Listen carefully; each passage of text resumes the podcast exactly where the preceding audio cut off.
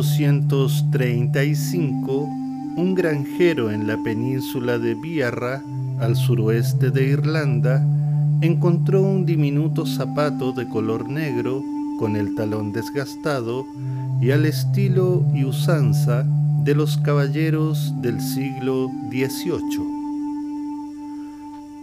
El zapato medía casi 7 centímetros de largo por casi 2 centímetros de ancho, demasiado largo y estrecho incluso para un zapato de muñeca.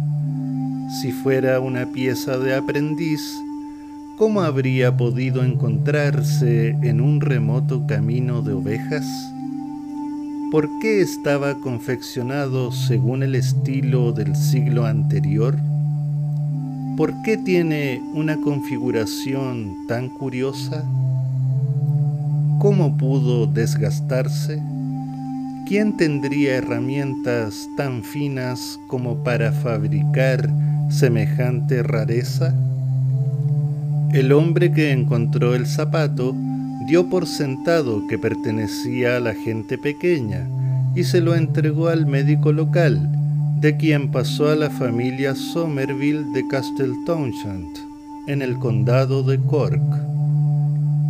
En una gira de conferencias por América, la escritora y doctora Edith Somerville entregó el zapato a los científicos de la Universidad de Harvard que lo examinaron minuciosamente. El zapato mostraba minúsculas puntadas hechas a mano, así como ojetes, aunque sin cordones, bien trabajados, y se creía que era de piel de ratón. Soy parte de la noche.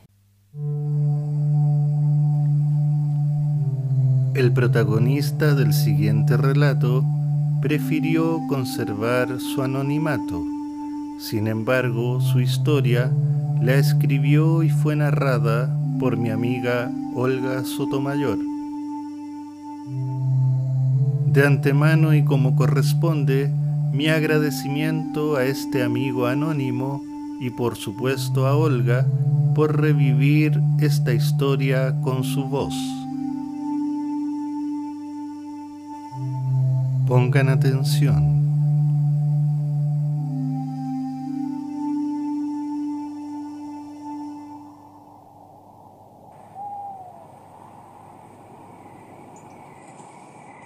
Hay ocasiones en las que una leve corazonada nos invita a poner especial atención en situaciones que ocurren a nuestro alrededor. Y en otras, esa intuición inicial se convierte en un grito de alerta cuando somos golpeados por acontecimientos que escapan a toda lógica conocida y donde la presencia de fuerzas extrañas asume un papel protagónico. Eso fue lo que nos ocurrió hace 10 años como familia. En esa época parecía que nos seguía una nube gris. Eran constantes las discusiones en las que nos embarcábamos sin entender muchas veces por qué las cosas llegaban a ese punto. Bastaba una discrepancia sobre algún tema, muchas veces trivial, para que se desatara una reacción en cadena de insospechadas consecuencias que terminaba salpicando a todos y era capaz de derribar hasta el carácter más fuerte y seguro. Un fin de semana habíamos programado visitar a mis padres, pero Sofía, mi esposa, se desmarcó del acuerdo argumentando que prefería quedarse en la casa haciendo cosas más importantes como el aseo. Otra vez el diablo metiendo la cola, pensé, y decidí hacer caso omiso a su comentario y seguir con lo planificado. Comencé a preparar a Alonso, nuestro hijo. Sería una escapada de dos Así es que busqué su parca y armé una mochila con alguna de sus cosas en caso de emergencia. Con los niños nunca se sabe. Con la mochila lista, entré a la pieza con la intención de ponerme el anillo matrimonial. Tengo la costumbre de dejarlo encima del velador en las noches y usarlo solo cuando salgo. Pero no lo encontré. Revisé con detalle la cubierta Ahí estaba la lámpara, Bajo ella el paño tejido en crochet, regalo de algún familiar. Lo levanté para ver si la argolla estaba escondida, pero no, no estaba. Tomé el libro que leía por esos días y que descansaba junto a la lámpara y tampoco. Miré en el suelo, debajo del velador y de la cama. No estaba. Moví el velador y nada. Era claro que no se encontraba en ese lugar. Sin embargo, algo no calzaba. Tenía el absoluto convencimiento que lo había dejado ahí el día anterior. Así es que me fui directo donde Sofía a preguntarle por mi argolla. Estaba seguro que ella la había tomado porque Alonso nunca saca nada de nuestra pieza sin consultarnos. La respuesta de Sofía no se hizo esperar. Comenzó a discutir y a culparme por la situación, y yo a rebatirle y a responsabilizarla. De un segundo a otro el tema fue escalando y el volumen de las voces aumentando, por lo que preferí dejar la situación ahí, no sin antes pedirle que por favor buscara el anillo. La visita a mis padres transcurrió sin mayores sobresaltos. Entre arrumacos y regaloneo, agradecieron que estuviéramos ahí, mientras Alonso y yo nos dejábamos querer. Y como es lógico, no faltó el típico regalo para el nieto, ni la rica once para el hijo. Cerca de las 20-30 horas volvimos a la casa. Sofía se había acostado en la cama a ver televisión y estaba dormida. Le dije a Alonso que entrara en silencio y se sorprendiera a la mamá con un tremendo beso y abrazo. Así lo hizo. Abrimos la puerta y se abalanzó sobre Sofía. Ella despertó y respondió sus caricias, mientras Alonso le decía que los abuelitos le habían mandado muchos saludos. En la entrada de la habitación observaba la escena y algo me llevó a mirar hacia el velador. La mitad del anillo sobresalía por debajo del paño tejido.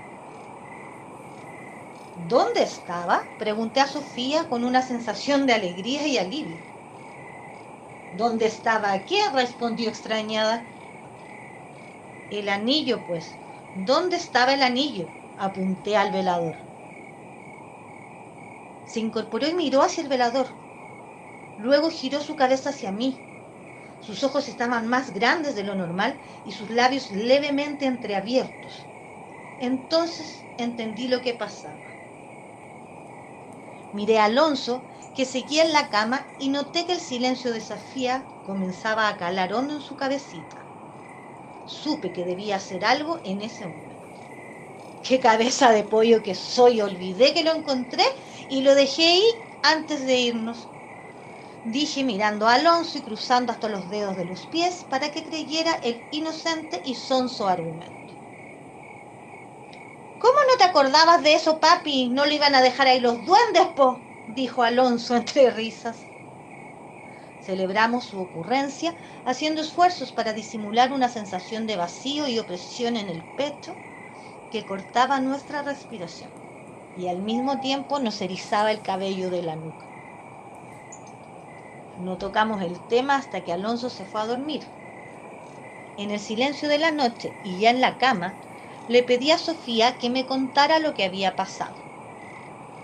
Muy perturbada, me explicó que buscó el anillo en el velador, movió la lámpara, sacó el paño tejido y el libro, revisó los cajones, miró en el suelo, debajo de la cama, en el mueble del televisor, en todos lados y no encontró nada. El anillo no estaba. Me fui a la cama con mucha rabia, me dijo, absolutamente convencida que habías perdido el anillo y lo único que quería era que volvieras para reclamártelo. De pronto empecé a sentirme muy cansada y escuché ruidos que venían del primer piso, como si alguien buscara algo. El sueño me venció. Luego ustedes aparecieron, me despertaron y vi que el anillo estaba en el velador. En sus palabras percibía una mezcla de desconcierto, temor y angustia que genera enfrentarse a una situación que supera el entendimiento. No dudé en ningún momento de su relato. Pasaron los días, tal vez semanas, no lo recuerdo bien. Y nuestro hijo, como todo niño de cuatro años, aún no entendía que debía poner más atención a sus pertenencias. Era común que llegara al colegio sin su cotona, estuche o polerón. La situación se volvía más compleja cuando le tocaba clase de gimnasia. Una noche conversamos con él para que empezara a tener más cuidado y Sofía le dio un ultimátum. Al día siguiente, Alonso se fue a clases sabiendo que ya no le quedaban más chances. Había agotado todos sus comodines con la mamá. Cuando volvió del colegio, Sofía le pidió la mochila para revisarla y notó que faltaba el cuello de polar con la insignia del colegio, que como todas las prendas de la institución cuestan el doble. El reto no tardó en llegar. Mientras Alonso se defendía una y otra vez diciendo que había echado el cuello en la mochila. Sin embargo, no estaba en ningún lado. Se había perdido sumándose a su larga lista de objetos extraviados en lo que iba del año. Esa noche, Alonso se fue a su cama muy triste y al mismo tiempo desconcertado. Entré a su pieza para subirle el ánimo y hacerle ver que era muy importante que dejara de ser tan distraído. Pero él insistía que el cuello de Polar estaba en la mochila. Me contó que revisó todo antes de salir de la sala de clases y comprobó que no le faltaba nada. Ok, le dije. Le di un beso de buenas noches y salí de su pieza. Bajé al living y me senté junto a Sofía a ver televisión. Ella miraba las noticias. El reloj marcaba las 21.30. Después hicimos zapping y nos quedamos enganchados con un programa del cable. Finalmente decidimos ir a dormir. Subimos las escaleras, tomamos una ducha para sacarnos el día de encima y nos metimos en la cama. A la mañana siguiente, Sofía se levantó a las seis en punto y fue directo al baño. Un objeto oscuro que resaltaba en el cubrepiso color beige interrumpió bruscamente su trayecto. Se agachó para ver de qué se trataba. Su sorpresa fue mayúscula al comprobar que en sus manos estaba el cuello de Polar perdido. Volvió la pieza con la prenda para mostrármela. No vas a creerlo. Mira, dijo, levantando el cuello de Polar por sobre su cabeza. ¿Dónde estaba? pregunté, restregándome los ojos para ver mejor. Tirado en la entrada del baño. Es imposible que no lo hayamos visto. Anoche entramos y salimos de ahí antes de acostarnos y no había nada en el suelo. Me respondió con la misma voz temblorosa, mezcla de sorpresa e incredulidad que había escuchado en su relato sobre la niña. Cuando Alonso despertó le contamos que su cuello de polar había aparecido. Abrió unos tremendos ojos y nos preguntó dónde estaba. Previamente habíamos acordado que lo mejor era decirle que se había quedado escondido en uno de los compartimentos de su mochila. Les dije que lo había guardado, pero no me creyeron, reclamó. Sofía lo abrazó y le ofreció disculpas. Ese día entendimos que había cosas a las que era mejor no buscarles una explicación lógica y prometimos que nunca más dar en el gusto a aquello que estaba jugando con nosotros que se alimentaba de la discordia, erosionaba el amor y gozaba rompiendo nuestra fe. Soy parte de la noche.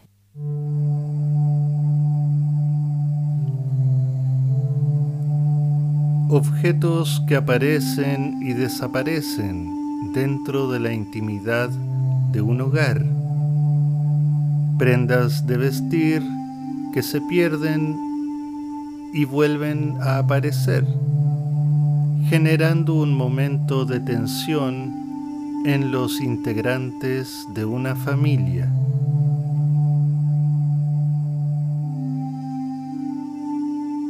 ¿Estará vinculada la gente pequeña del primer relato?